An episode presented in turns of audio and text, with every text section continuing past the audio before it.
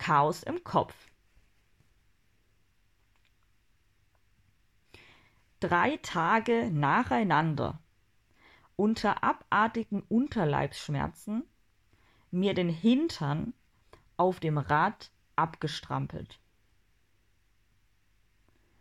Morgens kaum die Augen aufbekommen und mich gefühlt mit dem letzten Haar aus dem Haus gezogen. Ein Tag lang nichts als Motivation. Der Erfolg kam mir aus den Ohren geschossen. Hab mich mega stark gefühlt. Zweiter Tag. Morgendlich die gleiche Prozedur. Doch die Räder sind mit meiner Kraft heiß gelaufen.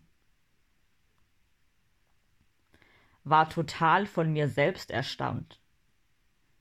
Meine Motivation? Ich will es unbedingt schaffen. Dritter Tag. Total zerstört. Energie sonst wo. Und einen derart unfreundlichen Kunden gehabt.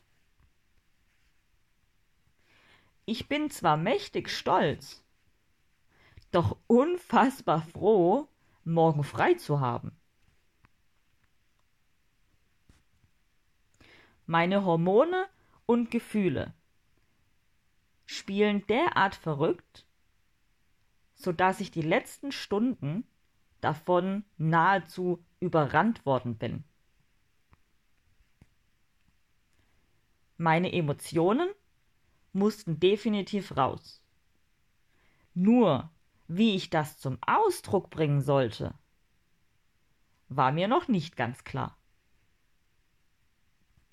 Ich hatte zwar kontraproduktive Dinge im Kopf, doch der produktive Teil in mir fand die Option, tanken zu gehen, sich zivilisiert zu verhalten und eine kleine Runde mit Musik am Anschlag zu drehen, eindeutig für sinnvoller. Nachts ist der Sprit meistens am günstigsten, zumal ich mir ganz gewiss nicht die Nacht um die Ohren schlagen wollte, damit da nicht noch mehr Chaos rauskommt. Tja, Corona-Lockdown wurde mir erst auf halber Strecke bewusst. Zwischen dem Verfolgungswahn jedes vorbeikommenden Autos, der reinen Trotzreaktion und dem Adrenalin war da alles dabei. Erste Tankstelle war zu. Zweite war zu teuer. Und die dritte wäre gegangen. Doch der Tagessprit war heute günstiger. Zur nächsten Tankstelle fahren wollte ich. Doch dann kam die Vernunft, die mich umkehren ließ. Auf der Landstraße, kurz vor meiner Wohnung, die Reflexion. Nein, ich bin kein Teenager mehr. Ich steuere geradewegs auf die dreißig zu. Da kam die Freude in mir auf. Und die Erleichterung machte sich breit. Fazit: Neues Gefühl, neue Wahrnehmung. Depressiv zu sein, keinen blassen Schimmer über meine Hormon- und Gefühlswelt zu haben,